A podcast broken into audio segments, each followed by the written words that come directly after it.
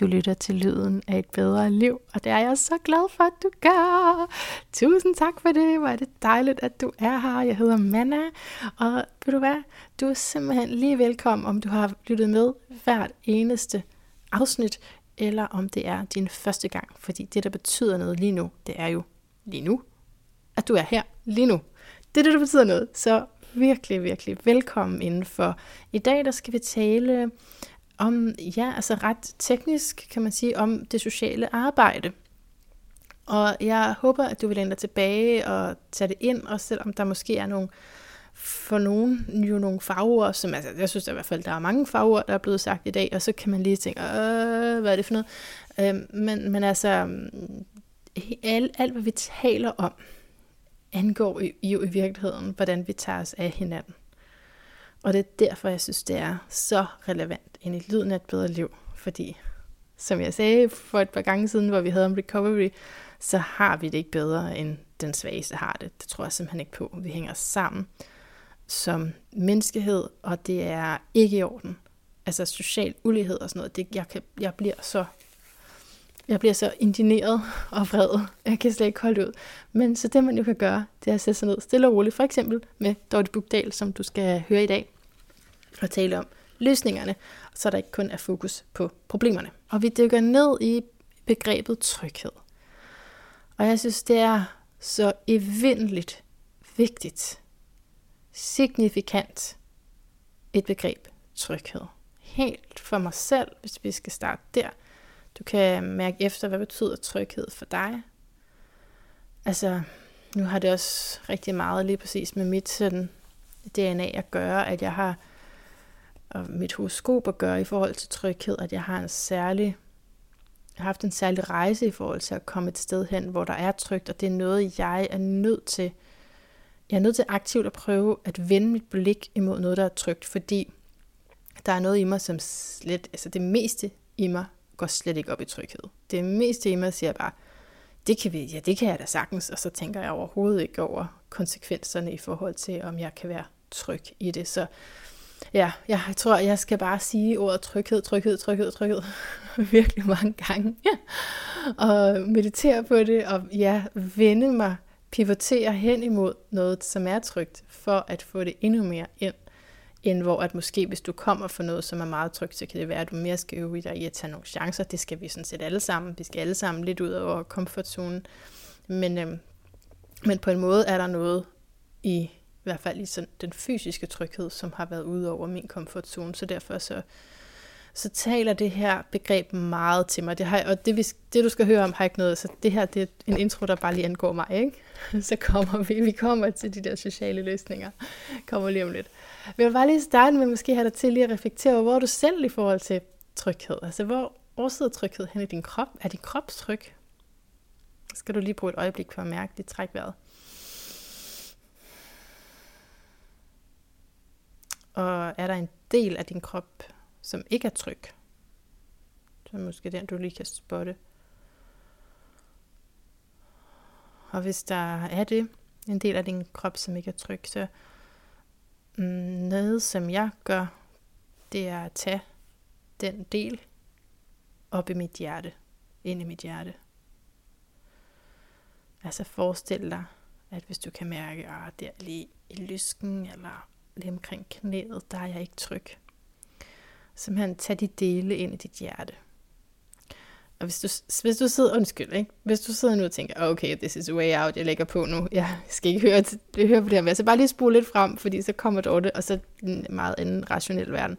Det her er 100% subjektivt. Hver gang jeg siger noget, så er det 100% subjektivt, og det er baseret på, hvad der virker i forhold til at have det bedre indeni. Og der er bare en helt anden logik og jeg har lært, at det her, at de her fænomener, meditative fænomener, kan ændre fuldstændig, jamen det kan ændre alt. Jeg har aldrig prøvet noget, som bare ved en meditation har ændret alt. Men det er de her gentagende meditationer, hvor vi øver os i netop at blive trygge. Det er det, der ændrer noget. At blive trygge og minde os selv om, at vi gerne må være her i verden. Vi må gerne eksistere. Vi har ret til at være her som dem vi er. Og når der er noget i kroppen, som er utrygt, så er det et gammelt mønster.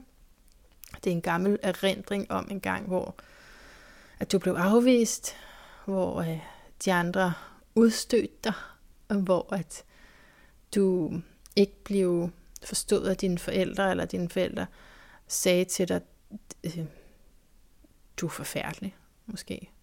Altså, sagde nogle meget grimme ord til dig. Ikke? Så smerte, eller det jeg lige nu kalder utryghed i din krop, er i mit perspektiv noget gammelt. Altså mindre du lige faldt i går og slog dit knæ. Ikke?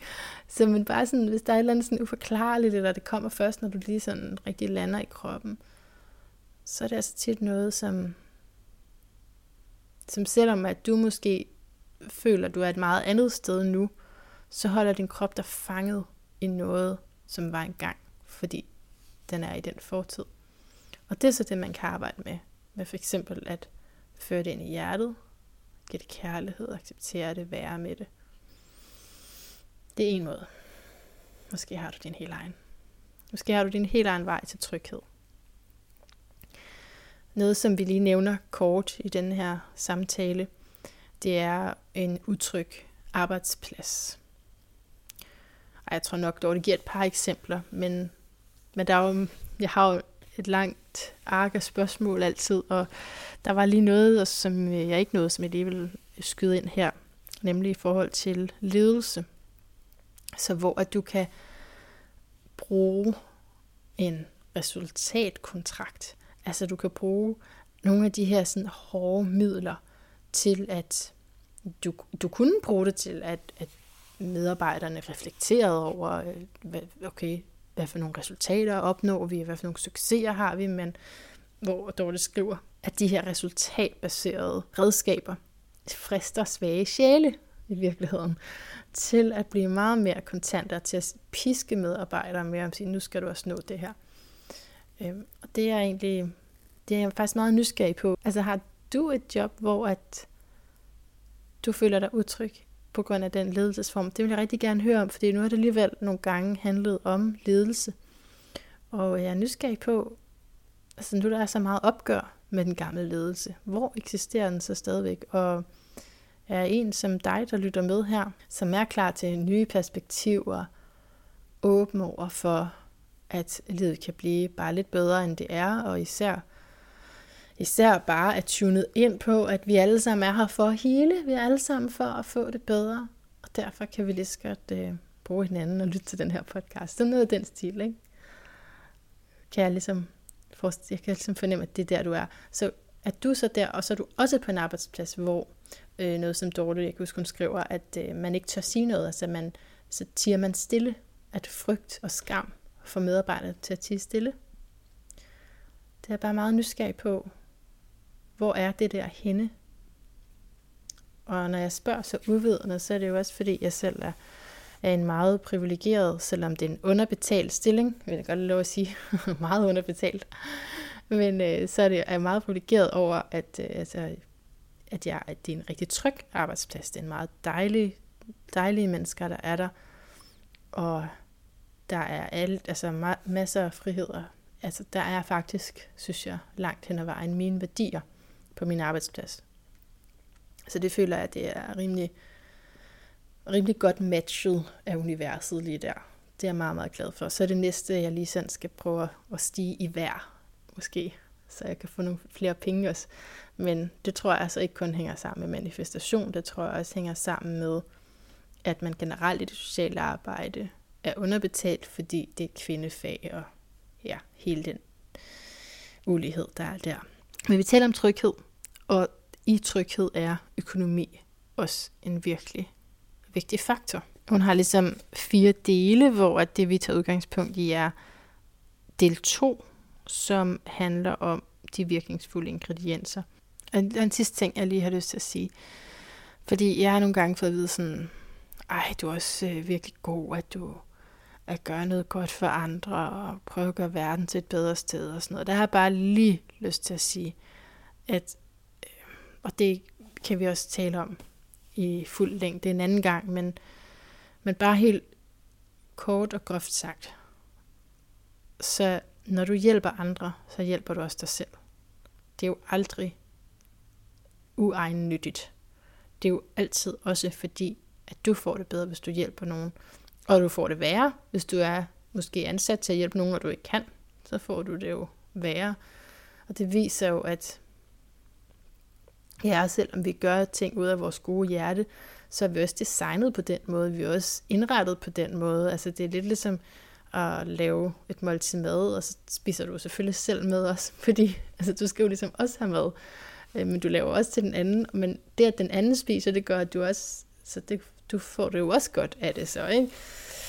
Hvis personen kan lide din mad, det er så, det er så, hører til så til sjældenhederne, hvis det er mig, der laver maden, ikke?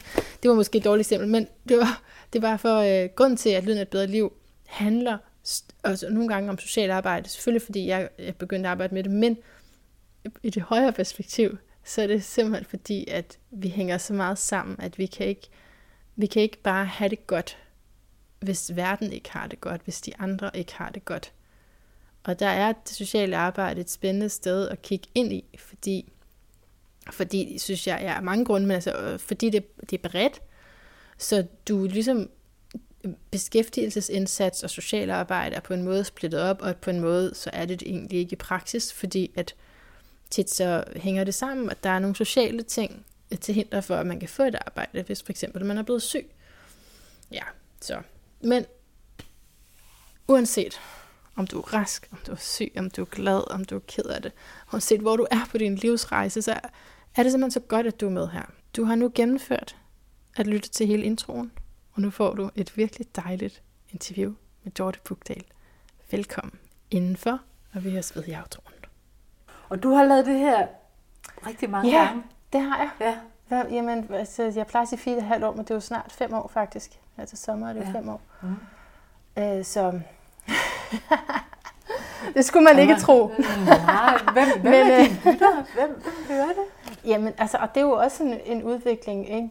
fordi jeg lige selv har fået et arbejde inden for socialt arbejde. Så ja, nu er jeg begyndt sådan med, men faktisk også for et par år siden har jeg også, altså jeg har hele tiden arbejdet, øh, interesseret mig for øh, arbejdsmarkedet, og havde det med begge forfatter med Sodo-arbejde-bogen, har haft inde, ikke? Og, mm. og også hende, øh, Sofie Danneris, kender du hende? Ja, hende kender jeg godt. Ja, hende jeg havde også møde med hende i sidste uge. Er det rigtigt? Jamen, før hun fik det job der, der ja. øh, havde hun også nogle mm. udgivelser, som jeg interviewede om. Men ellers er det mennesker, der går op i, i selvudvikling. Okay. Altså det fordi, mm. det er, gør jeg mm. rigtig meget. Det der i virkeligheden, jeg har fundet ud af virker, det er, at når man får lov at arbejde, så får man jo faktisk også lov at være noget for nogen. Ja. Og gøre noget, der giver mening. Ja. Så velkommen til Lyden af et bedre liv. Dorte Bugdal, leder af Copenhagen Dome, ja. som er et videnscenter øh, om socialøkonomi og så er det en del af noget i Tostrup, vil du lige selv sige det? Ja, det er en del af en socialøkonomisk virksomhed, der hedder Grindes Minde, ja. som, øh, som ligger i Tostrup, og har, hvor vi ligger midt i deres øh, store økologiske gardneri. Uh. Så, øh, så det er altså en flot sted. Meget fint sted, mm. ja. Men så er du jo også forfatter til bogen Gode løsninger på svære sociale problemer øh, som vi har her i hele to udgaver. Ja. Men også, så, og det er med god grund, fordi den er virkelig god, og den er også... Øh, vil du ikke sige, altså du har den er pindet ud. Der er sådan segmenter, du kalder sådan, nu sidder jeg lige med 3-2, som handler om, om tryghed, som vi skal tale om, og så er der 3-3, og sådan, altså det er, der er mange afsnit, og, og du har mulighed for at gå i dybden her eller er gået i dybden med? Ja, det er jo sådan en bog, hvor jeg vil, som jeg vil rigtig meget med. Ja. Og, og, og de kapitler, du, øh, du refererer til, sådan den midterste session, hvor mm. jeg mhm. sådan prøver meget ambitiøst, tror jeg øh, selv, jeg synes, det var projektet, mm. var at sige, jamen, altså, kan, jeg, kan jeg prøve i virkeligheden at, at kategorisere alle de her ingredienser, grundingredienser, som jeg kan se øh, er på tværs af sociale indsatser. Ja, fordi måske vi lige skal sige lidt mere om din mm. baggrund. Fordi nu har du sagt, det er noget med noget socialøkonomi, men så har du også været, øh, har du været chef i Københavns Kommune. Hvad er din baggrund? Ja, altså jeg har i virkeligheden arbejdet på, på det sociale område rigtig mange ja. år. Også før det øh, var, jeg, var jeg i KL, hvor jeg også i høj grad beskæftigede mig med velfærdsområderne og ligesom skulle lave interessevaretagelse på kommunernes vegne. Og så kom jeg til Københavns Kommune, hvor jeg i mange år var kontorchef og var med til at implementere en række forskellige redskaber og metoder ud i den her meget, meget store organisation, som Københavns Kommune er. Ja. Øh, og det var i virkeligheden det, der motiverede mig til at skrive bogen. Fordi jeg så stoppede kommunen, Ja. og kunne bare ligesom, når man sådan ligesom træder ud af det her hamsterhjul, mm. så kan man se meget mere tydeligt, hvad det egentlig var, man havde gang i. Og, og jeg tror, at der fik jeg ligesom øje på alt det fede, jeg lavede, men også alle de mange fejl, vi lavede. Ah. Og, og så begyndte jeg at skrive. Ej, hvor godt. Mm. Ej, det kan jeg virkelig godt følge dig i. Altså, at du, både for at dele erfaringerne, men også lige mm. uh, sige, okay, hvad, hvad var det for et kæmpe mm. Monster? Eller, Ja. altså, det er jo Ja. noget stort, ustyrligt noget Ja. i en organisation, der er så stor. Mm. Og så tror jeg også, øh, noget jeg har sådan tænkt over, det var også, at jeg var faktisk, mens jeg arbejdede i kommunen, var jeg, var jeg ret tit ude og, og fortælle om, om det, vi lavede. Vi ja. lavede ret mange spændende ting. Øh, og der var, jeg havde sådan en sorg i mig, fordi når jeg nu stoppede i kommunen, så sagde jeg i virkeligheden også farvel til alle mine historier og alt det, jeg havde lavet. Så, så det her med at skrive en bog var også sådan en måde at få mine historier igen. Ja, alle de her klart. gode pointer, som jeg synes, jeg havde havde og, og gerne ville formidle. Jeg var nødt til at have et ny, nyt ståsted, når jeg nu ja. mere var i kommunen. Og det har du, og det er det, der gør for mig, at den er meget let at spise. Det er, at du hele tiden refererer til forskellige øhm, andre teoretikere og går ind og definerer nogle begreber og sådan noget, så det er rigtig dejligt. Og du har også taget øh, en anden bog med af en forfatter. Vil du lige præsentere hende det? Du, har, du citerer hende på øh, sådan helt først i bogen, hvor du har tre citater. Jamen, den bog, jeg har taget med, det er en bog af Amy Edmondson, som øh, skriver om The Fearless Organization. Øh, og øh, hun er også lige kommet øh, på dans faktisk, mm. og, og der bliver talt rigtig meget om hende i, i ledelseskrise, og det handler det her om, hvor vigtigt det er at have tryghed i organisationer, øh, fordi øh, ikke mindst vidensarbejde, men alt typer arbejde simpelthen øh, trives meget bedre, når, når øh, medarbejderne er trygge. Mm. Øh, og grunden til, at jeg tog den med, det var fordi, du, da vi lige udvekslede lidt Ja. mails på forhånd, sagde du, jamen du kunne egentlig godt tænke dig at zoome ind på noget af det, jeg havde skrevet omkring tryghed. Ja. Øh, og det er jo i virkeligheden nogle afsnit, som i, i høj grad er, er inspireret af, at, at jeg læste den her bog af Amy Edmondson, og, og, og det satte en hel masse i gang op i mit hoved. Ja, og det er fint, du så har i bogen. Det er det sidste reklameslag for bogen, men Ja. ja. det var lige for at forklare, hvad, hvad bogen er for en. Så det er så, hvor du har øh, hele tiden forholder dig både til, hvordan det er i, inden for organisationskultur, og så også øh, det sociale arbejde. Altså mm. så de her gode løsninger, at ligesom bliver taget begge steder hen i begge arenaer. Ja, ja. Det, det er Både for den, der arbejder, og så for målgruppen. Ja, sådan på sådan, øh, jeg tror, det, det var sådan, at jeg sad i virkeligheden bare nørdet og prøvede at dekomponere alle mulige ting, jeg havde arbejdet med og læst, og så kunne jeg se sådan nogle mønstre, øh, og, og kunne se, at det gav i virkeligheden mening at tale om mange af de her samme, jeg kalder det ingredienser, men tale ja. om Ja. de her ingredienser både, både på, i forhold til det organisatoriske og i forhold til socialt arbejde, så en ingrediens som relationer, det er jo Mhm. noget, vi snakker rigtig meget om i, i organisationer, hvordan, hvor, hvor, hvordan får vi skabt øh, øh, gode relationer, både inden for enheder og på tværs af enheder. Mm. Øhm, men jo lige så meget socialt arbejde, hvor det jo er noget, de fleste er, har, har erkendt, at det her med, med, med, med gode relationer, det er en, en vigtig byggesten, når vi skaber udvikling øh, Mm. for mennesker. Og på samme måde med alle de rigtig mange ingredienser, jeg, inden jeg, jeg gennemgår i, i, i de her midterste kapitler, der prøver jeg at så hele tiden at køre det på begge planer Ja. og siger, at det her begreb giver mening øh, både i organisationer og også øh, ned i socialt arbejde. Og så Ja. prøver jeg sådan at køre det lidt øh, systematisk igennem. Hvilket jo beviser, at vi er mennesker, som har brug for Ja. nogle af de samme basale ingredienser. Nemlig. for at øh, kunne mestre det her liv. Men altså, grunden til, at jeg lige skrev tryghed, ikke, det er jo fordi, at du også selv skriver, der er brug for at tale mere om tryghed. Ja, det skriver du. ja, det, det, det vil jeg da gerne. jeg vil gerne tale noget mere om tryghed. ja. Så hvad mener du egentlig med, at der er brug for at tale mere om det? Nu er Elis bog, det er altså også blevet udgivet på dansk, og så er der måske flere, der taler om det. Men, Ja, men jamen, hvad- altså jeg tror, da jeg læste Emmys bog, og, og, og det var faktisk før den udkom på dansk, altså så, øh, så rørte den øh, noget sådan helt dybt, dybt i mig, fordi jeg tror i virkeligheden, den, altså jeg, jeg fik simpelthen øje på en masse ting i mit, mit eget arbejdsliv, øh, særligt mit arbejdsliv i Københavns Kommune, den her store kommune, hvor... Mm. Øh, som ikke er verdens mest trygge sted at arbejde, hvor mm. der er mange magtrelationer, og også dem, øh, og, og øh, hvor det i hvert fald øh, for mig, og der hvor jeg var, egentlig ikke var noget særligt trygt sted. Øh, så, så, så min indgang var meget det organisatoriske mm. i forhold til det her med tryghed. Og Har det, du det svært ved at tale om det? Må jeg spørge om det? Er det svært at tale om? Må man godt tale om det? Kan det ikke, er det ikke svært nogle gange at tale om en arbejdsplads, man har været på? Og hvad hvis de så tænker, har du det jo. sådan?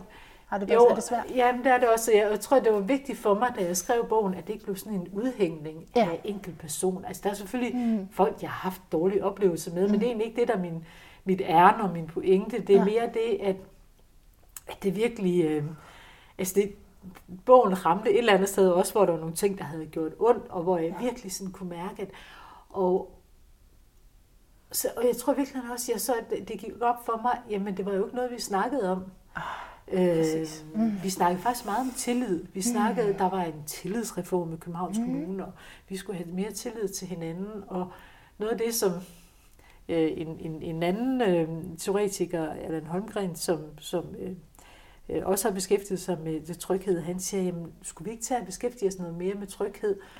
i stedet for at snakke om tillid, fordi hvis der er tryghed, så kommer tilliden helt af sig selv. Præcis, du skriver det, faktisk, ja, at uden ja, tryghed er der ikke noget tillid. Nej, Øh, og, og derfor så kunne jeg, det jeg fik øje på, da jeg begyndte at læse de her ting, det var, jamen, jeg havde været et sted, hvor vi havde snakket en hel masse om tillid, og der var sat alt muligt i gang med den her tillidsreform i Københavns Kommune. Øh, men det nyttede jo ikke noget, når vi grundlæggende var i en utryg organisation. Men må jeg spørge, hvad skulle man have tillid til?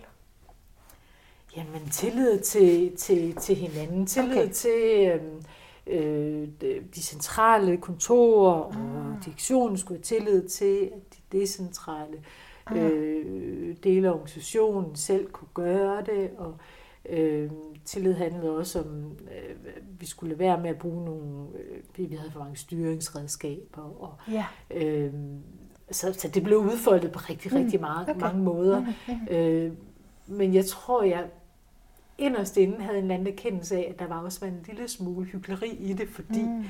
øh, fordi der også samtidig var en, en grundlæggende utryghed, mm. øh, oplevede jeg. Og hvad tror du gør det, altså på en arbejdsplads og i det hele taget måske? Altså hvad, hvorfor er noget utrygt? Fordi nu nævnte ja. jeg før, min, der ja. er mit eget billede af, at ja. det var så stort, og ja. så mange forskellige ja. mennesker ind over, mange forskellige kokke. Ja. ja. Øh, men, men det kan være, at der er... Altså, der, jeg tror også helt klart, at der er en, en, en sådan en stor organisation som Københavns Kommune. Der er der, en, der er simpelthen en størrelseseffekt, fordi jeg mm. tror, det her med, med trygge relationer handler jo også om meget om at kende hinanden ja. og være tæt på hinanden og møde hinanden. Og fordi det er så stor en organisation, så er man også geografisk fordelt på alle mulige adresser, så det er meget nemmere at have sådan nogle også dem relationer. Øh, de, de blomstrer bedre, ved, er mit gæt. Dem i, over på den ja, ja. side. Øh, så der, jeg tror helt klart, at der er nogle ting, der på den måde er nemmere i mindre kommuner. Mm-hmm. Øh, men når det er sagt, så tænker jeg jo, at der er rigtig meget, som chefer på alle niveauer i en organisation kan gøre for at gøre en organisation mere tryg. Og det har jeg jo så forsøgt at, at praktisere i mit eget kontor for de mennesker, som jeg så var chef for, hvor jeg ligesom kunne se, at det var i virkeligheden det, der var mine idealer om god ledelse, det var, mm.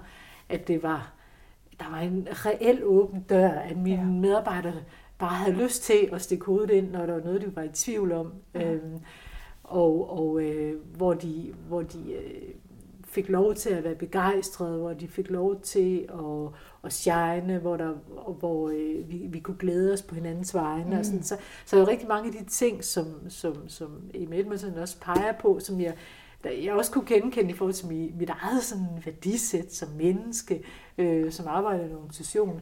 Øh, og jeg havde nok bare ikke været så god til at sætte, sætte ord på det. Jeg tror mere, jeg havde sådan snakket om ordentlighed. Vi skal være ordentlige mod hinanden. Og sådan ah. noget, ikke? Men, men i virkeligheden tror jeg, at det her tryghed også øh, måske det var mere præcist det. ramt ind i ja. det, som, som jeg egentlig troede, der skulle til. Så hvis det, okay, jeg har, jeg har lige to mere spørgsmål mm-hmm. til det her segment, og så skal vi nok gå mere til bogen. Ja. Det var lige, jeg er så nysgerrig, det du fortæller der.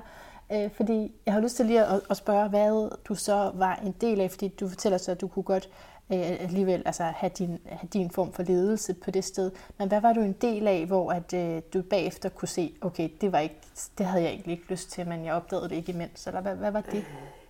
Hvis man... Men altså, det, jeg, jo, når man er en del af så stor en organisation, ja. så er der jo så er man i virkeligheden en del af mange forskellige øh, relationer. Der er relationen opad til, til ens egne chefer, og ja. Øh, så er der jo alle de chefkollegaer, man har, hvor der er jo mange, som jeg er enormt glad for at have en rigtig gode mm. relationer til, men der var også mange, hvor det var lidt mere øh, spidse albuer. Øhm, og så er der også sådan, kan man sige, en meget stor decentral organisation med chefer på niveau nedenunder, som jo også kan synes, at øh, øh, skal hun nu komme og blande sig i, hvad, hvad vi skal lave, og, og, øh, og hvor jeg godt kunne komme i nogle dilemmaer, fordi min opgave var, øh, det jeg var chef for, det var sådan noget faglig udvikling af hele organisationen, mm. så min opgave var i virkeligheden at komme og øh, hjælpe dem med kvalitetsudvikling oh, og øh, ude i organisationen, men, men hvis man skal kunne gøre det sammen, så kræver det også, at, der, at man grundlæggende føler sig tryg og ja. har lyst til, fordi ellers så kan, hvis man ikke bliver inviteret ind i deres rum, så kan man jo ikke skabe noget sammen. Nej. Og, og det kunne oplevede jeg jo så, at man kunne nogle steder, men andre steder, der... Så siger det bare nej tak til øh, udvikling. Ja. Bliver bare lidt altså, her. Det, det, der tror jeg i virkeligheden, jeg kan mærke, at altså, så jeg var jo jeg var chef for sådan et, et helt korps af mm. interne konsulenter, og jeg kan mm. se i dag, hvor jeg faktisk er øh, også er konsulent, men kommer sådan af eksterne, det er ofte sådan meget nemmere roller at have, fordi mm. der er jeg købt ind og inviteret, inviteret. ind, og, ja. og folk er bare glade for, at jeg er der, og ja. synes, nej, hvor ved du meget, og fedt, du kommer og hjælper. Ja. Men når man er intern konsulent, så er man i langt højere grad en del af sådan en, øh, nogle magtrelationer i organisationen, som kan gøre, at det kan blive øh, lidt kompliceret nogle gange. Ja, det kan jeg godt forstå. Ja. ja. Den, den interne, ja. og som man allerede måske har en idé om, hvem er og hvad mm. øh, har tænkt sig og sådan. Øh, jamen, det var netop mit, mit sidste spørgsmål lige til mm. den del. Det var så, når du er her på Copenhagen Dome, hvad, hvordan, så har du så haft noget tid, ikke? Du er gået direkte fra det ene job til mm. den. Det har du, okay. Men ja. du er i hvert fald igennem den her ja. bogproces ja. skrevet ned og reflekteret, så har du sådan i højere grad taget de værdier som, og de ingredienser, som du har her i bogen, til altså, i din, din ledelse nu? Der, hvor du nye, jamen, altså, jeg gik fra, at jeg var leder for 40 mennesker i kommunen, ja. og nu har jeg sådan en lille enhed med, med to medarbejdere. Oh, og i virkeligheden så er vi sådan, som jeg, altså, og i virkeligheden er vi to, to der sådan, øh, er de, de faglige. Øh, så der er flad struktur? Kan, der er flad struktur, og jeg, jeg snakker ikke om mig selv som chefen, og med mine medarbejdere, vi er virkelig okay. bare kollegaer. Så det er okay. en helt anden verden, ja. og det er sgu meget rart. Ja, det er ikke. Ja. Det er faktisk også et sted, jeg arbejder. Ja. Jeg arbejder som øh, beskæftigelsesrettet mentor, mm. ikke? og ja. det er også derfor, jeg synes, det er virkelig spændende at snakke med dig om det her nu. Øhm, men det er også virkelig flad struktur, og jeg refererer selv til, at jeg har en en chef og en daglig leder, og jeg refererer til dem sådan, fordi det kan jeg mm. godt lide, men, ja. men i praksis så er de meget, ja. Ja. de er meget ligeværdige faktisk. Ja. Ja. Det kan også noget. Okay, men så tryghed. Skal, ja. vi, skal vi prøve at spørge os ind på det? Øhm, du skriver for eksempel, at tryghed vil sige at være rolig og afslappet i tillid til, at andre beskytter og tager sig kærligt af en. Tryghed betyder at føle sig sikker og uden for fare. Altså, jeg synes, jeg synes jo, begrebet er spændende i alle kontekster. Altså tryghed. Virkelig sådan helt mm. personligt også, ikke? Og hvor mange fejl jeg har lavet, fordi at der har været en underliggende utryghed. Mm. Ikke? Mm. Det, er jo, det er jo svært at til. Øh, så, så det er helt sikkert, at i det sociale arbejde, at det skal være der, at i et arbejdsliv, at det skal være der. Øhm, men, men, øhm, men det er jo også noget, som ret personligt. Altså det der mm. med, at, mm. om den enkelte føler sig uden for fare. Mm. Kan man helt regulere det for en, en person? Det kan jo godt være noget, man kommer med hjemmefra. Eller noget. Ikke, det er ikke sikkert, altså fordi jeg har også nogle gange tænkt over, at nogle gange så, øh, så er der nogle folk, der kan gøre andre utrygge, uden det er deres intention, ja, og uden, ja. de, uden de ved det, øh, og hvor de i virkeligheden, de gør nogen gør nogle udtryk, og måske ikke nogle andre, mm. fordi det i virkeligheden også handler om, om den anden person. Der er jo altid to personer i en relation, så på den måde så er det jo ikke sådan en, en objektiv ting, ja. øh, men også noget, der handler om at, øh, om at, at få skabt, altså hvis vi bevæger os over i det sociale arbejde, så snakker man jo tit om, at der skal være en alliance mellem øh, øh, socialarbejderen og, og borgeren. Øh, og, og, og der er selvfølgelig nogle socialarbejdere, der er bedre til at skabe alliancer end andre, men der er også bare noget, der handler om det gode match, at, at mm. det, her kan der være en god alliance mellem den socialarbejder eller psykolog, eller hvad det kan mm. være, og den her borger, men, men, men den samme fagprofessionelle vil ikke være god i forhold til en anden borger, og derfor så, så tænker jeg, at det handler, det handler jo om, om, om mange ting, når det er det relationelle. Ja. Øh, så og det skal man også lige... Altså, mm. jeg, jeg, nogle af de folk, jeg har oplevet også i, i, sådan i, i kommunen og organisationen, som jeg selv har oplevet, har gjort mig mest utrygge, tror jeg i virkeligheden ikke selv har været klar over, at de har gjort mig utryg. Øh, og det skal man jo også lige huske, før man ja. også sætter markader i, øh, i ansigtet på jo, folk. 100 Men så er endnu længere tilbage er det jo, at den person ja. tryg med sig selv. Ja. Lever ja. den person fra ja. et ægte sted, eller ja. er der alt ja. muligt? Ja. Der kan jo, der, på den måde er det, er det jo temmelig komplekst. Ja. Øh, men i hvert fald så synes jeg jo, det, det der, når jeg skriver, at vi skal tale noget mere om tryghed, mm. så er det jo fordi, det har jeg oplevet, at det, det var i virkeligheden jo slet ikke de ord, vi brugte. Mm. Øh, og når man så ikke bruger det, så får man måske heller ikke øje på det og spørger ind til det. Mm. Øh, så, så den der bevidsthed om, at det er vigtigt, det synes jeg, øh, det har været en øjenåbner for mig, og der tænker jeg, at, at Amis bog har gjort noget godt, og jeg synes, det er ret fedt, ja. at den har slået så meget igennem i, øh, i Danmark. Altså Djøfolk, for eksempel et webinar her i efteråret med hende, ja, okay. hvor de fik, og Nå, hun er, vi kan se, hun er på alle lederuddannelserne er hun nu kommet på pensum og sådan noget. Ikke? Så, det, så, så der er noget, der har rykket sig der. Ja, det er virkelig øh, godt, og især ja. når man tænker på, hvor starter den tryghed fra. Altså hvis jeg nu ikke trives på min arbejdsplads, hvis jeg nu ja. overhovedet ikke, altså jeg ja. ikke var enig med min ja. chef, ja. og jeg går ud der og skal ja. møde borgeren, ja. altså jeg er i hvert fald mindre rustet til at ja.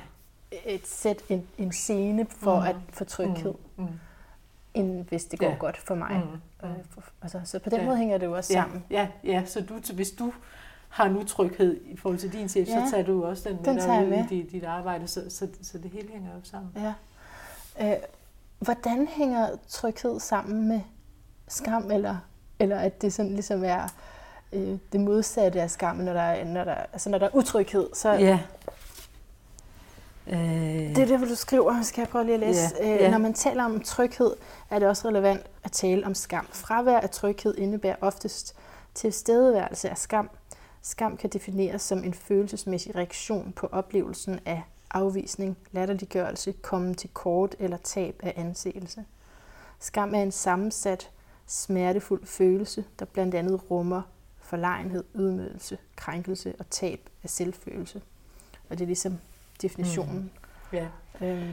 Øh, ja, og det, altså, det er jo enormt svært at, skam, at, at tale om det der ord skam, så altså, man taler ikke særlig mm. meget om, om tryghed, man taler jo slet, slet ikke om skam, fordi det er jo også i virkeligheden nærmest skamfuldt at tale om ja. skam. Ja. Øh, men når, og for mig var det i virkeligheden øjenåbneren, det var at se definitionen på skam, fordi når ja. man så fik de der øh, delelementer oplistet, så kunne jeg, jo, kunne jeg jo genkende nogle af de følelser, jeg selv havde haft i mit arbejdsliv, mm. når, altså, hvor, hvor, jeg, hvor, jeg, hvor det i virkeligheden var det, jeg, hvor det jeg kunne mærke, og hvor jeg kunne jeg har sådan en, en, den der oplevelse af at blive en dårlig udgave af mig selv, ja. fordi skammen og utrygheden fylder så meget, så, den, der så, så jeg bliver på en eller anden måde hem, har været mm. hæmmet i nogle situationer, fordi jeg ikke har følt mig tryg, så jeg øh, det har kørt rundt i mit hoved. Ja. Øh, og øh, så, så det er sådan nogle ting, som jeg tænker, vi... Øh,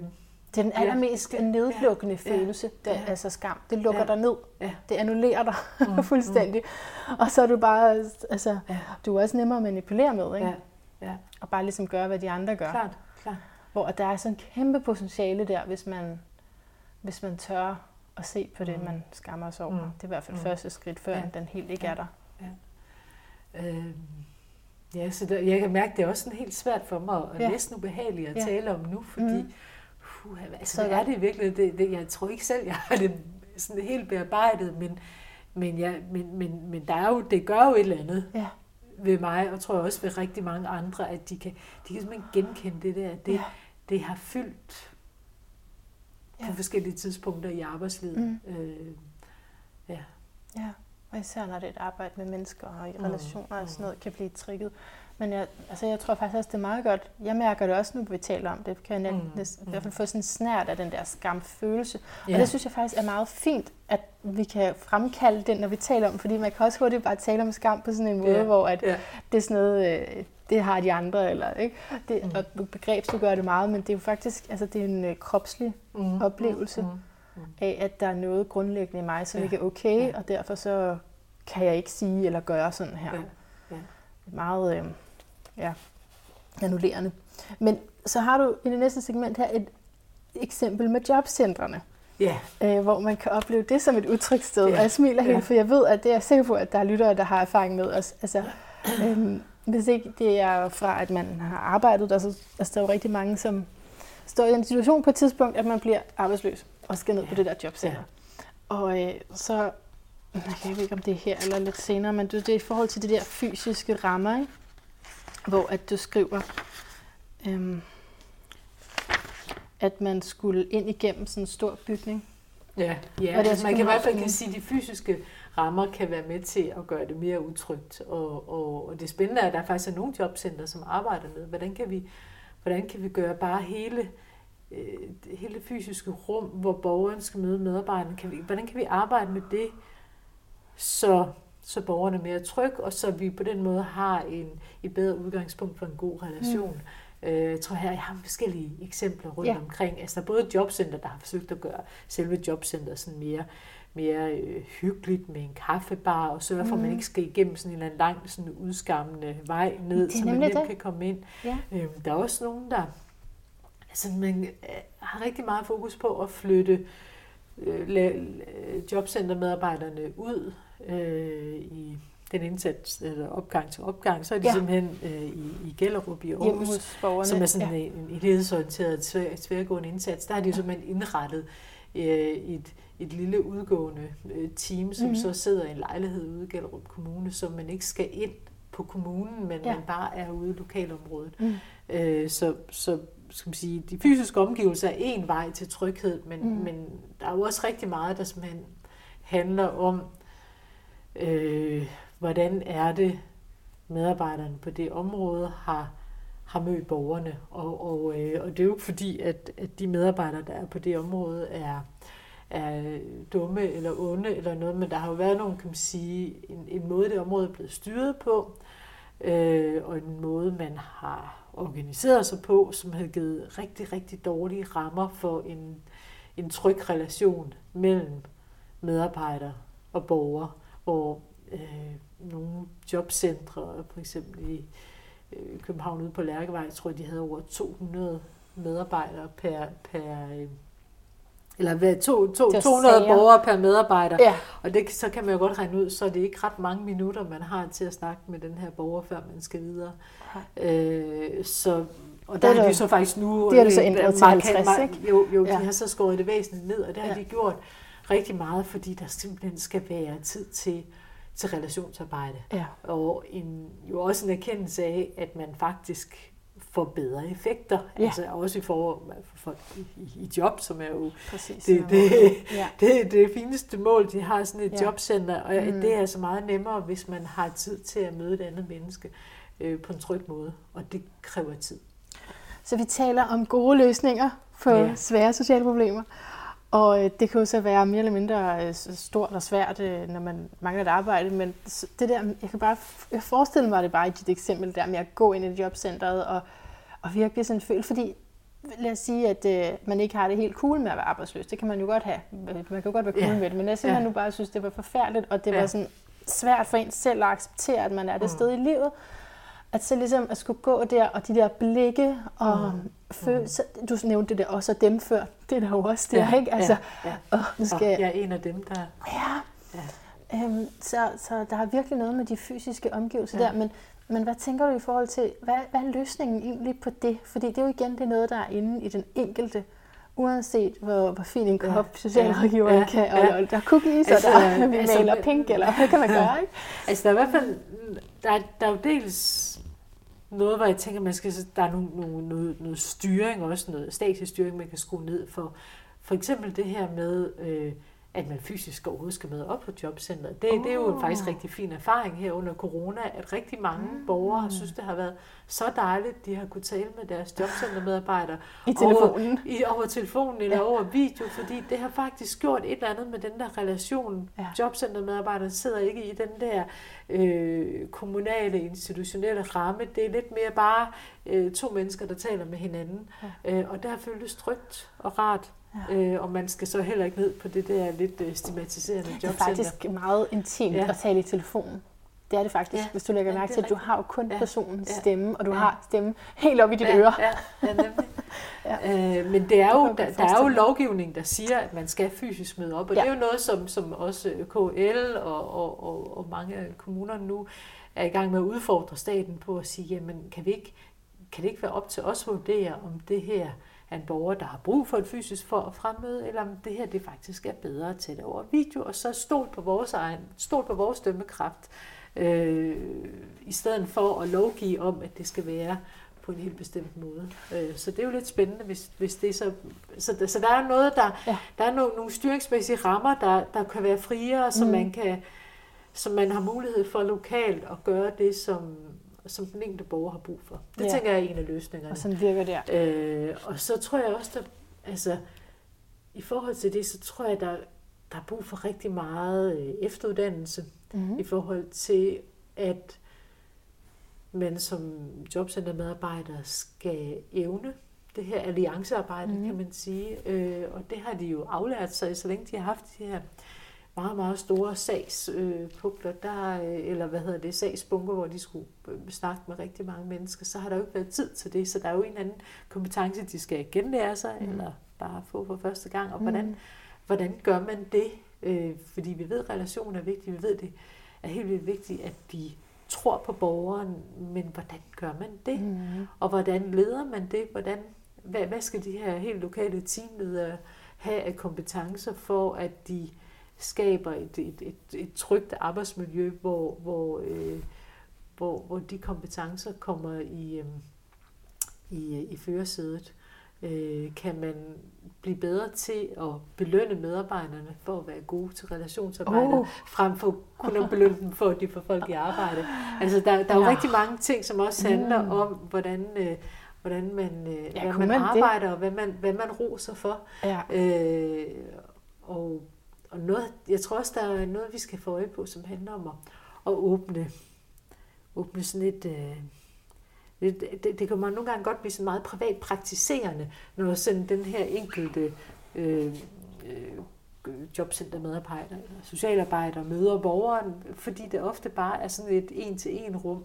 Ja. Øh, men kan vi åbne det op, så vi også kan så vi kan så det livestreames, eller? Ja, eller invitere hinanden ind øh, i rummet ja. og få noget feedback, eller blive ja. meget bedre til at bringe ens gode og dårlige oplevelser ind på mm. personalemødet mm. og snakke med sine kollegaer om det. Altså det her med, at ens faglighed bliver noget, man har i fællesskab, frem for det er bare noget, man har med sig selv og en borger. Men jeg synes, det er en kæmpe forskel må være, om du siger, at målet er, at jeg skal have udfyldt de her skemaer på min yeah. computer, så godt så, at det, dem, der skal læse det, kan forstå, hvad de skal gøre. Det er jo ikke nødvendigvis at skrive det godt, men at skrive det i, i nogle bestemte koder. Eller er målet relationsdannelse ja. Yeah. og vedligeholdelse? Ja. Yeah. Det er jo to vidt forskellige mm. ting. Eller, yeah. Det kan det jo desværre yeah. være, ikke? Fordi nogle gange de ting, man skal svare på på den computer, det der skal ske på de møder, er ja, kontraproduktivt for en relation.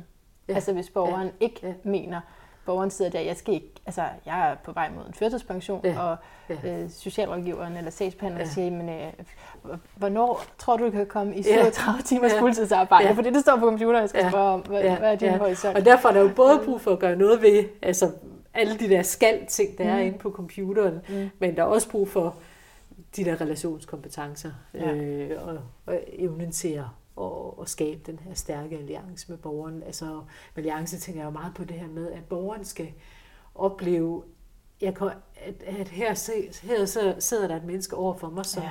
faktisk er der for at hjælpe mig. Ja. Det er ikke en, jeg skal ligesom øh, håndtere og mm. forsøge at, at slippe for. Altså det her det er et menneske, som sidder der, fordi vedkommende gerne vil hjælpe mig. Fordi det, det skriver jo, du jo ja, også om. Ja med undersøgelser, der viser, hvor meget stress man... Altså, at, hvad var det? 70 procent af, at, i den måling der fortæller, at det er stressende at skulle ja. møde, møde sin sagsbehandler. Ja. Ja. Altså sådan virkelig... Det er jo... Det er jo, det er jo, altså det er jo ret vilde tal det er ret ærgerligt, øh, i forhold til sådan en syg dagpengemodtager. Ikke? Altså, ja. Den der, at man bliver, øh, man bliver syg af mødet med jobcentret. Ja. Og det er jo, øh, og jeg tror egentlig, altså min oplevelse er egentlig, at der er rigtig meget fokus på, altså, altså der er på en eller anden måde sævet ind derude. Rigtig mange kommuner har fokus på, at det skal være mere trygt, at vi skal, vi skal mm. begynde at arbejde øh, på andre måder, og det mm. skal være mere på, øh, på borgerens betingelser. Så, ja. så jeg synes faktisk, der er, der er hul igennem, ja. men der er stadigvæk lang vej til, at vi både har fået løsnet op for de styringsmæssige rammer, mm. og lang vej i forhold til at få de rette kompetencer hos de medarbejdere, som møder borgerne. Right. Og der er jo nok også nogle borgere, tror jeg, som har vendet sig til øh, det her klientliv. Altså, så det det, så der er jo, det, det kan man jo også ligesom blive, blive trænet til, kan man Helt sige, og, og, og skal på den måde også omskoles øh, til, til andre måder at møde systemet. Ja, fordi så er man tilbage til den enkeltes tryghedspsykologi, ja. om du vil, øh, hvor at den jo bliver testet, når du er i den position, fordi ens eksistensgrundlag er sådan set truet. Altså der er ikke nogen, der mm. kan garantere dig, at det her bliver ved for altid. Og det er jo så, førtidspension har vi så i Danmark, som er måske det tætteste på. Men altså selv den har der jo også været tale om på et tidspunkt, om altså, skulle den så evalueres eller hvad. Ja. Ikke? Så, så i, i lang tid er man på usikker grund, mm. når du er mm. øh, klient eller borger der. Mm. Mm. Og det er svært at gøre noget ved, måske. Ja, men, altså, jeg, jeg, man, man kommer aldrig ud over den øh, det er ulige magtrelation, øh, mm. der er mellem mm. borger og system. Altså, mm. det vil jo være der, men man ja. kan jo være god til at få øje, øje på den og arbejde med den og forsøge at gøre det så trygt som muligt. Ja. Det, det, det tror jeg selv på, at det er øh, vejen faktisk til at få, få flere i arbejde. Ja. Okay, men så fordi det du svarede med før, det lød rigtig meget som det du i øh, din bog kalder opgør med styringsoptimisme. Ja. I forhold til, øh, kunne, altså det er fint nok, at, øh, at det her har virket for andre, men virker det så lige præcis mm. lokalt, mm. og hvorfor er der så ja. nogen over, som skal bestemme ja. det, hvis det ja. lokalt ja. kunne finde ja. bedre løsninger? Ja.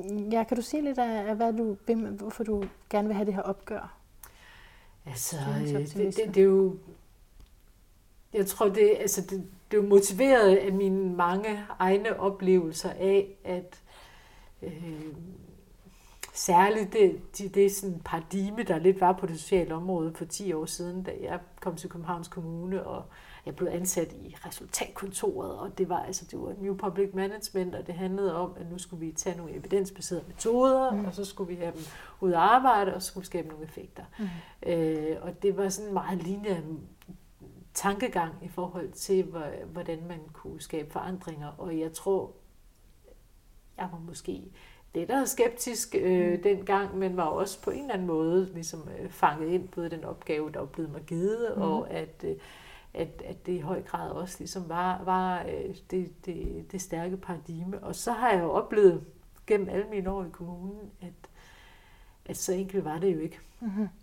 Øh, virkeligheden, jeg tror, en, en grunderkendelse er, at hvis vi skal have noget til at virke og give resultater derude, så er det faktisk meget lidt, der handler om at tage den rette metode ned for hylden. Altså, det er rigtig vigtigt at have en eller anden form for metoder, en systematik, mm. og, og, og det er ikke sådan, at alt er lige godt, men, men noget af det, der er allermest vigtigt, det er at have en sund organisation, nogle dygtige ja. ledere, nogle kompetente, refleksive medarbejdere, og der har jeg oplevet mange gange, at der ligesom er en, en meget, meget stor øh, optimistisk tro på, at, at det er metoderne i sig selv, der skaber resultater, mm. frem for alt det, som mennesker i organisationen øh, gør det er jo evidensen. Det er evidensbaseret. Ja, så evidensbaseret, ja. Og, og hvor man siger, det er jo ikke fordi, jeg er imod evidens. Altså, Nej. jeg går meget op i, at man skal ligesom bruge og referere jo også til rigtig meget forskning her. Ja. Men man skal bare også være, man skal, have, man skal forstå, at viden, især på det sociale område, ja.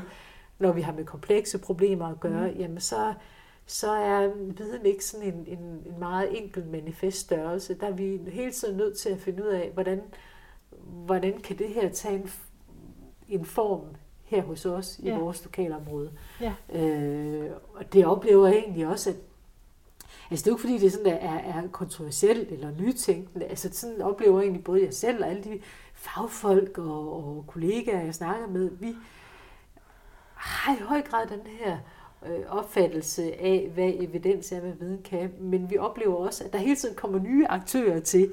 Nye øh, direktører, politikere, øh, øh, folk andre steder fra, der, der, der ligesom så siger, at vi må jo gøre det, der virker. Ja.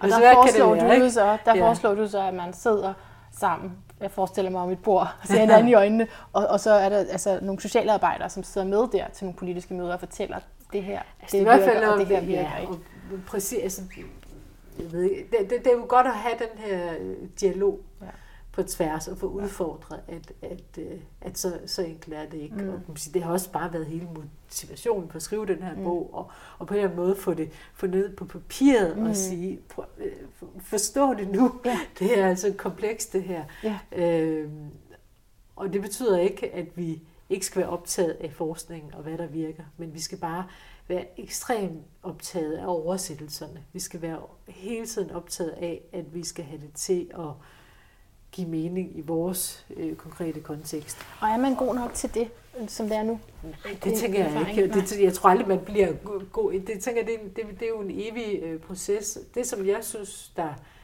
der er behov for, og som mange også er, er i gang med, det er, at man virkelig får altså bliver bedre til at prioritere implementeringsprocesserne og refleksionsprocesserne. Mm. Og, og, og hele tiden sige, at hvis vi skal bruge den her metode, så handler det altså ikke bare om at sætte nogle medarbejdere på kursus, og så gør vi det. Så handler det om hele tiden få det reaktiveret gennem vores personalemøder, vores måde at snakke med det om, i forhold til at, mm. og, om, hvad vores erfaringer er lige præcis med vores borgere, og mm.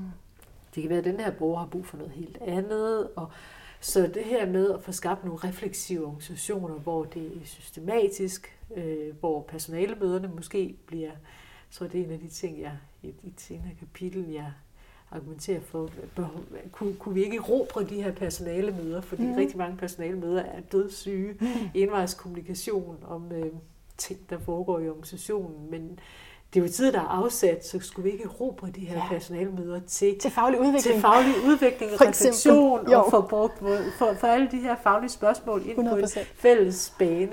Ja. Øh, det tænker jeg, det, det, det vil ikke engang koste noget, fordi den tid, tiden er jo afsat. Vi ja. bruger den bare til indvejskommunikation ofte. Ja, kunne man bare sende en mail om, jo. Det indvejskommunikation. Ja, eller sige, det var fem minutter, og så var det andet mm. alt resten af tiden. Ja, ej, det er virkelig vigtigt. Åh, oh, jeg får så mange billeder, når du taler. yeah. Mm. Jo, jamen jeg tænkte på at det, det der med, og jeg spørger, om vi er gode nok til det, det er fordi, at jeg oplever sådan en rigiditet. Ja. Nu kommer jeg som sådan, jeg er jo socialrådgiver uddannet, men det er nogle år siden, ikke? Og kommer som sådan en novise, og det vil jeg sikkert være i lang tid, fordi at jeg bare synes, jeg kan nogle gange tænke, tænke på en lidt anderledes måde, ja. øh, end strukturen er. Øh, så for eksempel, hvis man øh, der er et tilbud, man gerne vil tage imod som borger, men så er man ikke lige helt berettiget til det. Og så det andet tilbud, det, altså, det vil man heller ikke, fordi man er ikke helt der. Altså det der med, når man ja. falder imellem ja. kategorier. Ja. Er dit forslag så at sige, øh, at så er der nogen, der må sige, nej, du ved, du kan bare være med alligevel herover eller hvad? Forstår du mit spørgsmål, eller skal jeg gøre det ja, mere konkret?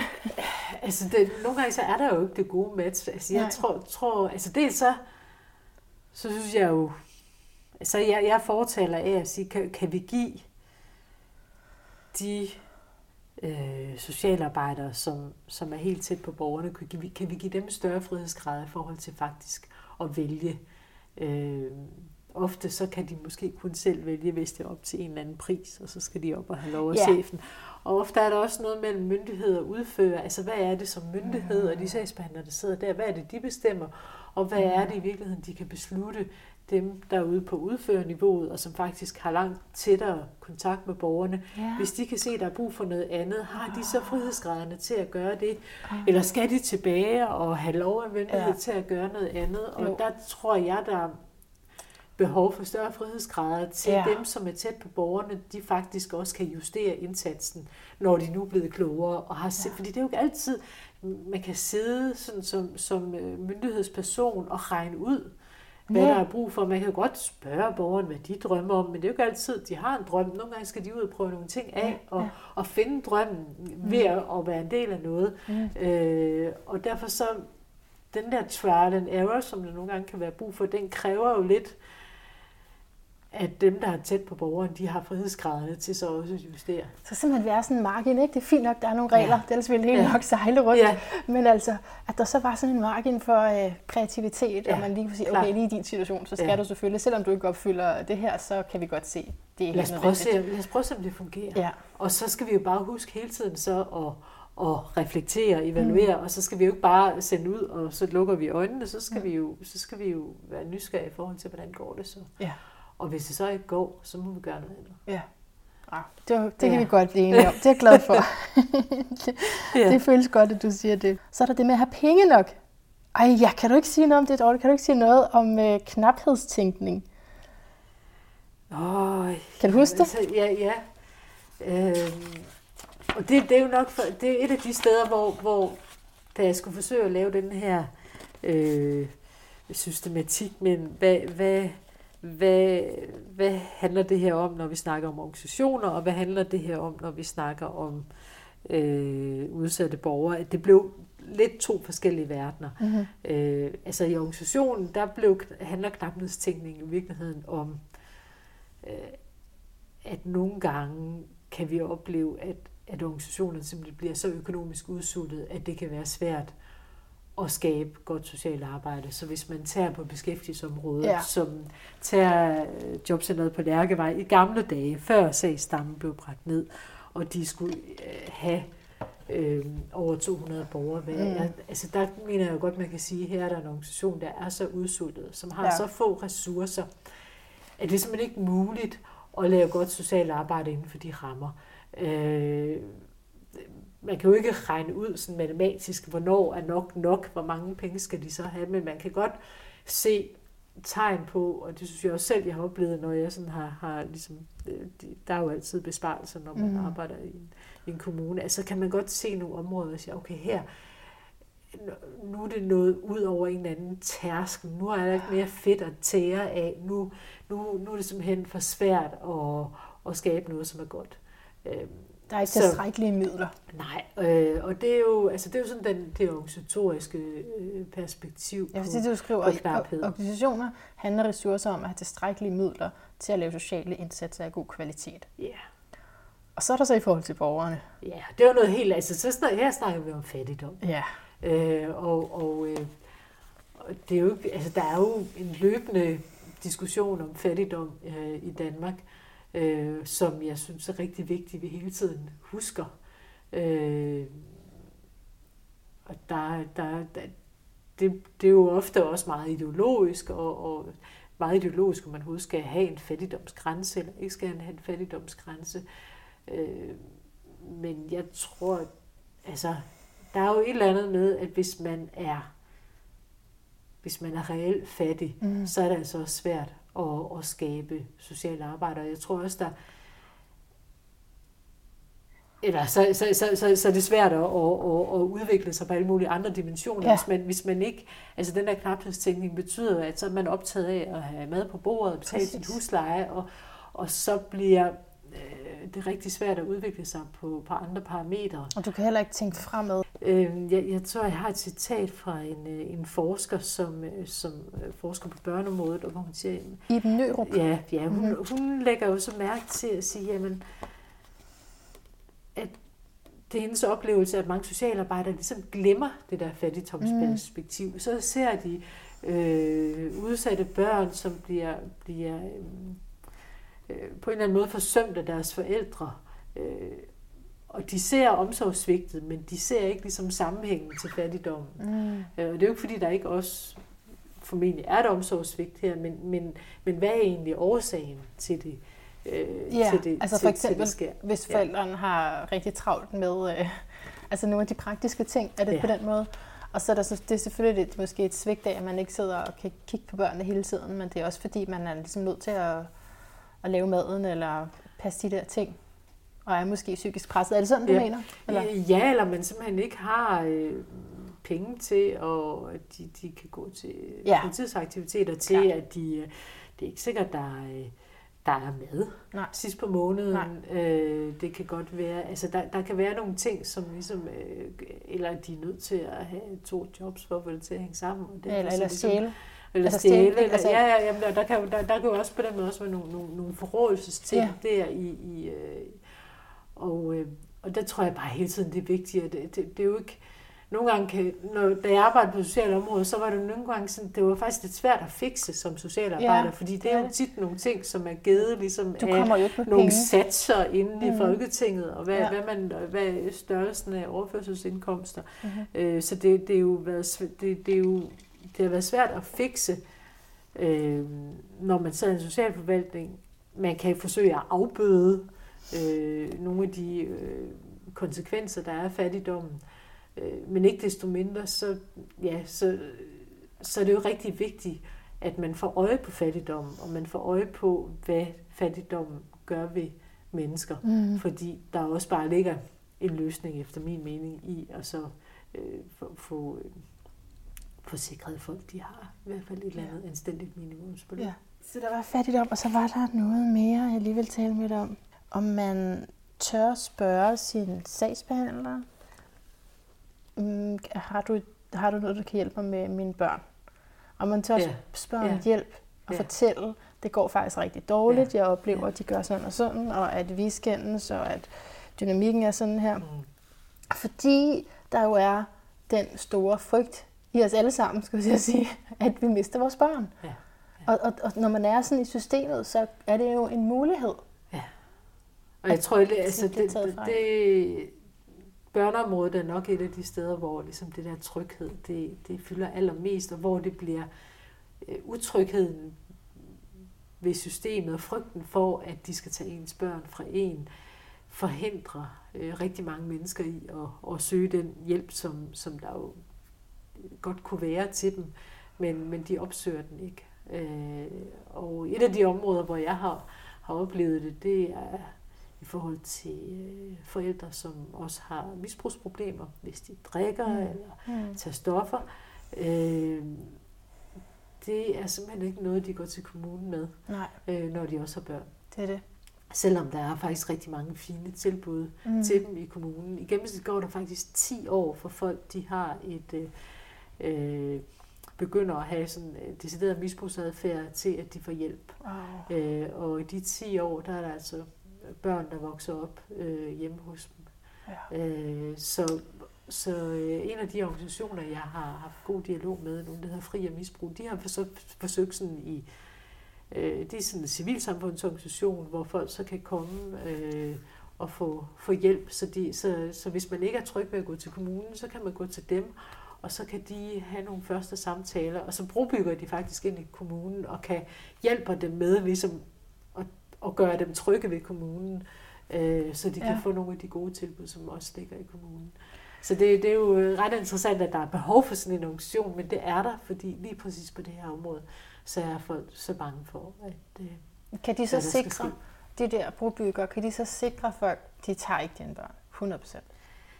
Altså det, jeg tror ikke, de, de kan jo ikke stille nogle garantier, mm. fordi, og der kan jo også godt være, kan man sige, situationer, hvor øh, der er nogle børn, der ikke skal bo hjemme hos de her forældre. Så, det kan så de kan, de kan, de kan, men de kan, øh, de har jo noget faglighed, så de kan sige det som, altså, de, de kan jo godt sige, ja, altså, du skal ikke være nervøs. Vi, ja, altså, det er jo ikke, det er ikke, øh, der er nogle rigtig gode tilbud her, og du er ikke far for. Altså det kan de jo mm. med deres faglighed øh, rådgive omkring. Ja. Øh, mm. Men jeg tror, der, altså lige nu har der jo været med hele den øh, nye lovgivning og nye, nye reform på området, har der været talt rigtig meget om, at flere børn skal tvangsfjernes. Mm. Og mit gæt vil da være, at det har gjort rigtig mange øh, forældre endnu mere utrygge ved kommunen, fordi mm. det, det er, altså har været så stærk en fortælling, at man ønskede, flere børn skulle tvangsfjernes. Øh. Og det man ved, at ja. det, det er mennesker, der sidder der, der kan ske fejl. Og der ja. kan ske vurderinger, hvornår ja. man er en god mor. Ja. Ja. Og hvornår er man tilstrækkelig, util, nok, nok utilstrækkelig ja. til, at der er nogle andre, der skal ind over. Ja. Altså det, det, det trigger helt vildt meget i mig, ja. fordi ja. At min dybeste skam har med min, altså hvor dårlig jeg er til at være mor at gøre. Så, så det, at jeg kan bare så godt følge, ja, ja. At, hvordan i alverden laver man tryghed der, når der ja, faktisk ikke er tryghed. Ja. Du er jo faktisk ikke sikret. Grund, grundlæggende utryghed, ja. noget af det, så der er aller, aller, aller vigtigst for folk. Mm-hmm. Øh, der er jo andre sociale områder, hvor folk bare gerne vil have så meget hjælp som muligt, hvis man gerne vil have nogle enkelte ydelser, ja, ja, hvis ja, ja. man gerne vil have noget, hvis man er, hvis man er forældre til, til et handicappet barn og ja. gerne vil have noget hjælp fra kommunen, så er det jo en anden situation. Så handler ja. det om, hvor meget, kan jeg, meget hjælp kan jeg få lov at få i forhold til at gøre mit liv. Fuldstændig, og man vil gøre meget for det. Man ja. vil stå i regnvejr i flere ja. timer, man vil stå ja. i kø, man vil finde sig i alt muligt byråkrati, som der skal udfyldes øh. med, hvad man betaler i gas og el, ja. og jeg ved ikke hvad, for at få 10 kroner eller sådan noget. Ikke? Altså, der, altså, det er sådan noget af det, jeg arbejder med, at hjælpe ja. folk med at ansøge om sådan nogle penge. Ja. Øhm, men det der med, med børn, der har ja. jeg jo også folk, der siger til mig, øh, det, det, det, du nævner dem slet ikke. Det, altså, og det er jo så ja. måske et dilemma for mig, ja. ikke også? Men, ja. men bare det den altså, ja. utryghed, jeg oplever. Ja. Øh, og den, øh, den kommer man nok aldrig helt til livs, fordi der ligger den ultimative magt hos kommunen, mm. at, at, at de i sidste ende godt øh, kan, kan fjerne et barn. Mm. Men, men man kan jo arbejde med den mm. og være bevidst om den og, og øh, øh, ja, øh, i hvert fald få øje på den. Mm. Okay, men vi skal, vi skal til at runde af ja. det her, selvom det er så spændende, og jeg kan se, at jeg har mange flere spørgsmål på mit ark her. Men øhm, altså, det, hvad, hvad er det egentlig, du laver nu på det her Copenhagen Dome? Kunne ja, godt tænke mig lige det er også en lidt crazy verden, jeg er ude i. Altså, øh, jeg er, jeg leder et videnscenter mm. for socialøkonomi, og mm. det, som jeg og mine kollegaer gør, det er, at vi, vi rådgiver øh, socialøkonomiske virksomheder mm. og sociale organisationer mm. omkring mm. det, vi kalder forretningsudvikling. Øh, og forretning, men forretningsudvikling på det sociale område. Yeah. Så det handler om, hvordan lykkes man som social organisation, og det handler jo så både om at lykkes med økonomien, fordi man skal jo også betale lønninger og så videre, og så handler det om, hvordan man lykkes på den sociale bundlinje, det vil Aha. sige at og, øh, og, øh, skabe, skabe udvikling for, for, for mennesker, der ja. har udfordringer. Ja. Øh, og for det, de to bundlinjer, kan man sige, til at gå op i en højere enhed. Så økonomien og det sociale, ja. det er social øh, og, og det handler jo meget om, altså det er jo meget ofte de projekter, vi hjælper projekter, der er fondsfinansieret, som har, fordi det, det gør også, at de kan betale. Også fordi vi har, ja. vi havde også, vi havde selv nogle fondsmidler i starten, men de er løbet ud, så vi skal også tjene penge. I også Æ, så vi, og det kan vi gøre ved, at vi så bliver en del af nogle, nogle fondsprojekter, hvor vi så right. også ligesom har midler til at, at hjælpe de her organisationer med at lykkes. Øh, og noget af det, jeg bruger det faktisk rigtig meget, det er, at jeg, jeg bruger det, at jeg selv var kommune engang.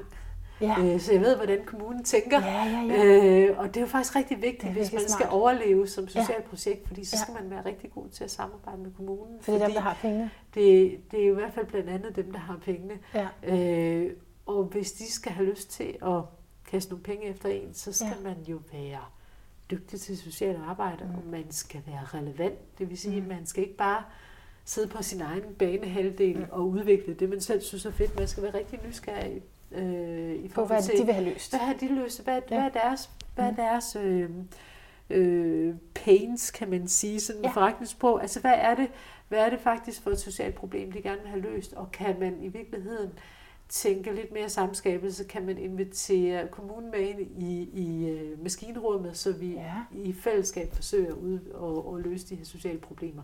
Og det synes jeg er enormt spændende sådan, at, at prøve at trække udviklingen af sociale indsatser derhen, ja, så man får ligesom aktiveret kræfterne i civilsamfundet, mm. øh, men få kommunen med ombord. Ja.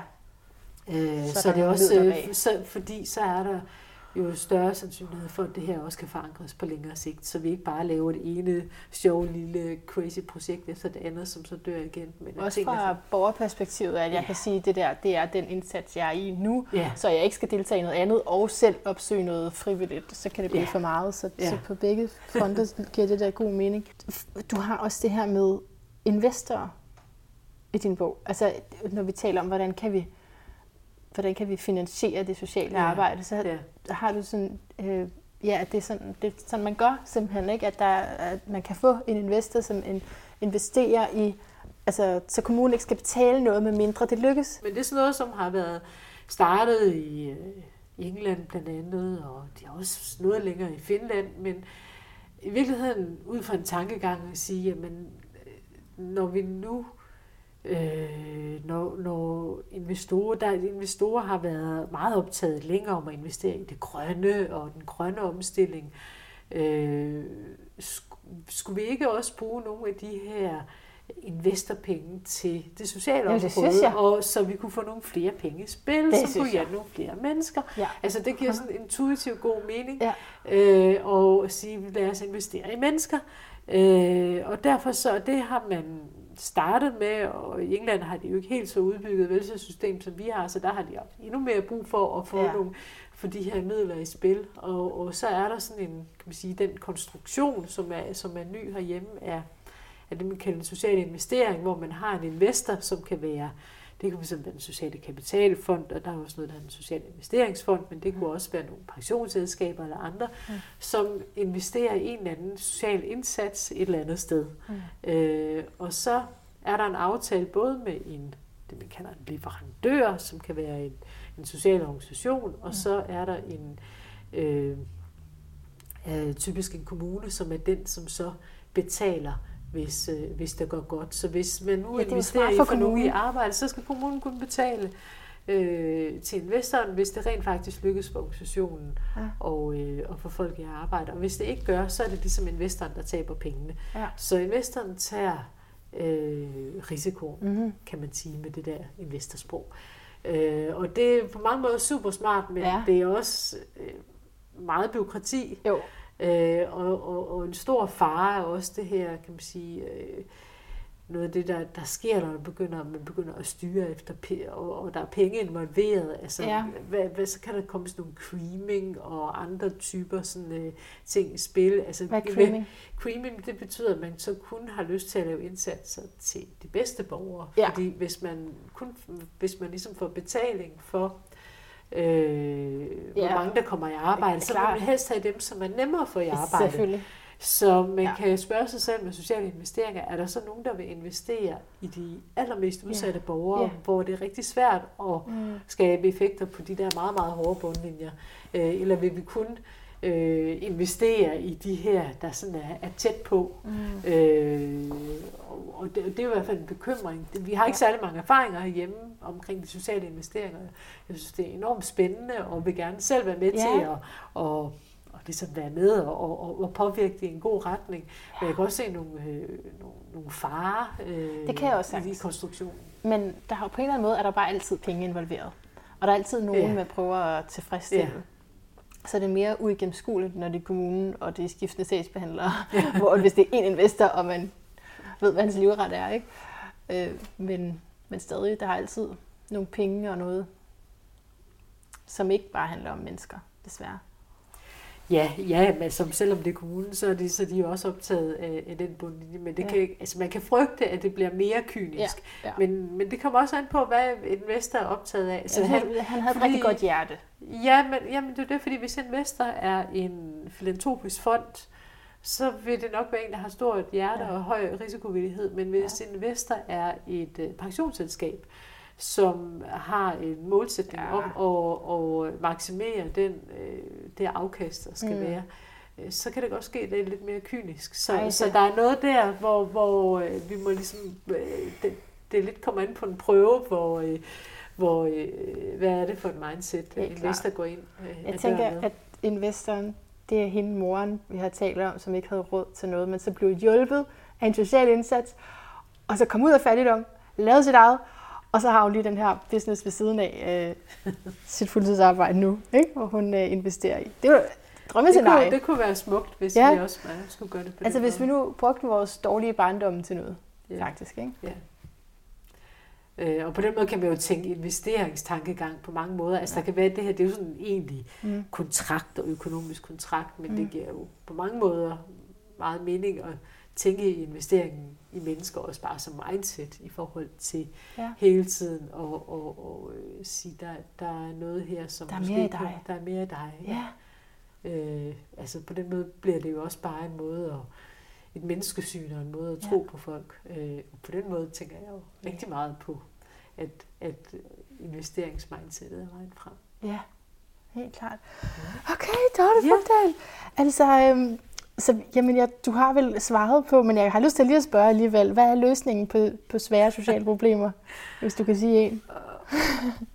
altså, jeg, jeg tror i virkeligheden, det, det, det kan jeg ikke. Nej. Øh, og jeg tror i virkeligheden, det, det, det store svar, det er øh, at, at sige, øh, der er ikke nogen enkle løsninger, når uh-huh. problemerne er sociale, men der er en række forskellige ting, vi kan trække på og bruge. Ja og være refleksiv, og så kan vi først og fremmest erkende, at mm. verden er kompleks, og yes. det problemerne er komplekse, og så kan vi arbejde med den kompleksitet. Så når vi, når vi har den erkendelse, så lader vi være med at gå øh, overoptimistisk ind ad døren. Så, øh, så det korte mm. svar, det er, at øh, det findes ikke, men, øh, men øh, øh, derfor kan vi alligevel handle klogt. Ja, være til stede og lytte ja. til det enkelte, der lige præcis i den her situation. Ja. Øhm, Altså dit horoskop, jeg har fået lov at se det. Ja. og jeg er rigtig glad for at have, have set det, men jeg ved også, at du ikke er rigtig til astrologi, så bare gør det helt kort. Ja. Øhm, og i øvrigt har jeg ikke kunne finde, det ved ikke, hvad du siger til det, men jeg har ikke kunne finde nogen øh, inden for socialt arbejde, som er til astrologi. Er det rigtigt? Er det ikke sjovt? Nej. Ja, måske er jeg den eneste ja. af slags. Ja. Øh, men det, det kan være, det kommer, men øh, jeg er i hvert fald glad for, at du sagde ja til at være med, selvom at jeg har det der. Så, så vi ved, du ved, Ja, det er det. og, øh, og jeg tænker egentlig at holde lidt på den, fordi du er veder i 10. hus. Og det er utrolig fint i forhold til det her, fordi 10. hus handler om vores strukturer, øh, governance, simpelthen hvordan indretter vi samfundet, og, øh, og også gør det på en rentabel måde. Og hvordan bruger vi vores visdom, også i overført betydning, er det jo, altså det er jo helst de de ældre, som skal bestemme. Ikke? Så den her øh, erfaring og visdomspulje, det er der, din sol er. Den skinner det livsområde op, så det vil sige, at der er en særlig øh, opgave for dig der. Og så vederen, den er optaget af at gøre det, som øh, kun næsten er muligt. Altså det, som er, ser virkelig svært ud, så tænker den, det må jeg kunne gøre. Altså det her, jeg har brug for at gøre det, for hvis jeg ikke gør det, så syner jeg hen øh, til et eller andet, der slet ikke er mig, og skal plise eller et eller andet. Jeg er simpelthen nødt til at tage nogle øh, risici, nogle chancer, lade mig falde og se, om, om det ikke går. Og så er jo altså i 10. hus, så er der jo en plan. Det er ikke på den måde, der er en plan, men, men jeg siger bare, det er, en, det er en rigtig god kombi det her, fordi det er som om, at de strukturer, du, de løsninger, du foreslår, øh, at de skal være modige. Du, du har brug for, at vi tager nogle modige valg. Øh, og det, det er jo forslag er, er modigt, øh, men på den måde, at... Øh, og, og pioner ligger også her.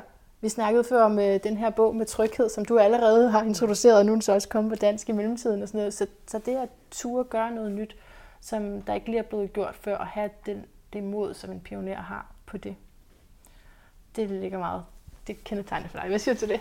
det altså, det er jo... Det er jo øh, altså, det kan jeg jo godt genkende. Nå, det var godt. Det var ja, godt. Ja. Og du har også cyklet hele vejen ja, øh, her til Husum fra ja. Amager. Det er, det. det er også meget vedagtigt. Ja. At okay. den der kraft og energi. ja. Og så en, en sidste ting, jeg vil sige til vederen. Det er så utrolig fint, det er, at øh, der er jo en, der er en optimisme og en jovialitet, men det er jo ikke fordi, at vederen ikke oplever også at kunne blive nedtrykt og kriser osv., men evnen for vederen er at kunne bounce back, simpelthen komme tilbage og sætte sig selv i spil igen. Fordi det er jo der, det der mod kommer ind, ikke? Ellers så vil man syne hen. Man er simpelthen nødt til at lige at komme igen, også selvom det er svært. Fordi det er svært. Fordi det er svært. Ja. ja. Så det var dig. Det var mig. Ja, men øh, det, det, det er sgu da meget godt. En lille bid af. Det er meget godt. Det står helt ja. godt til med dig. Det er godt. Så mit sidste spørgsmål til dig er, hvad er din lyd af et bedre liv? Ja, ja det havde du skrevet til mig på forhånd. Ja. Det synes jeg, det virkelig lidt svært. Øh, min lyd af et bedre liv. Altså, mm. altså jeg tror virkelig, når man, når man har en familie, og man har nogle børn, så mm. altså, det gode liv handler jo i virkeligheden rigtig meget også om det nære, og mm. den, den gode hverdag, og mm. ens børns trivsel. Altså, jeg tror ja. næsten, altså nogle gange så tænker jeg, altså, hvis mine børn er glade, så, øh, så, så, så er alt godt. Og husker, mm. og husker på det prioriteret. Ja. Øh, prioriteret det nære, prioritere sine venner, sin familie, sine relationer. Mm.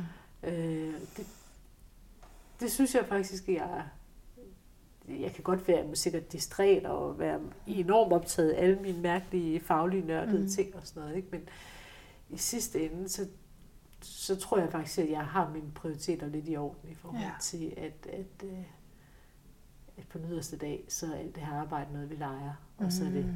familien, det handler om. Mm. Ja. ja. Oh, ja, jeg får sådan nogle cirkler i, min, i mit hoved. I mine hoveder. Alle mine hoveder. Ja.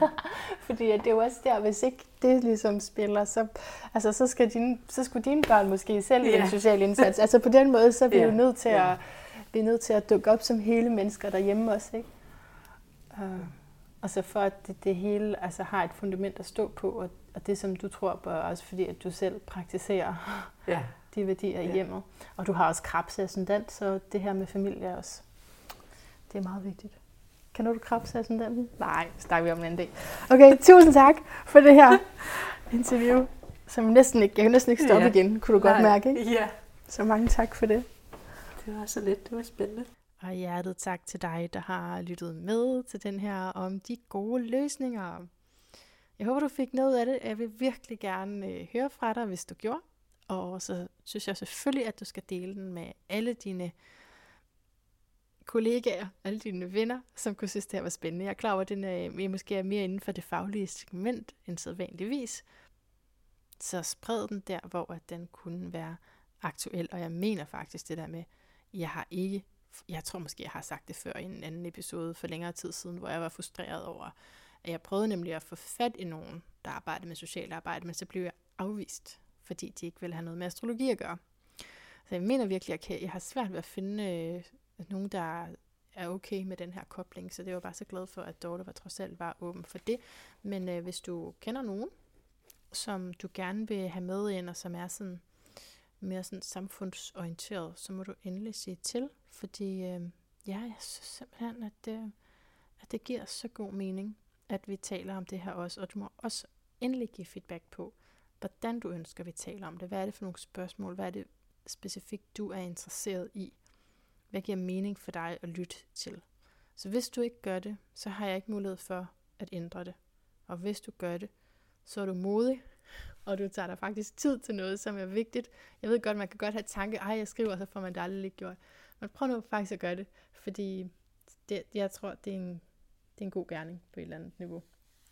Det, det vil være simpelthen benefitte din podcast Lyden af et bedre liv, hvis du fortæller mig, hvad du gerne vil have, og hvad du godt vil have mindre af. Og vi snakker altså en privat mail, i hvert fald til det, som ikke er så rosende. Det rosende er du velkommen til at skrive offentligt. Alright. Hjertet tak for dig, og indtil vi høres ved igen. Gentænk alt. Måske især, hvilke gode løsninger du har på dine såkaldte problemer.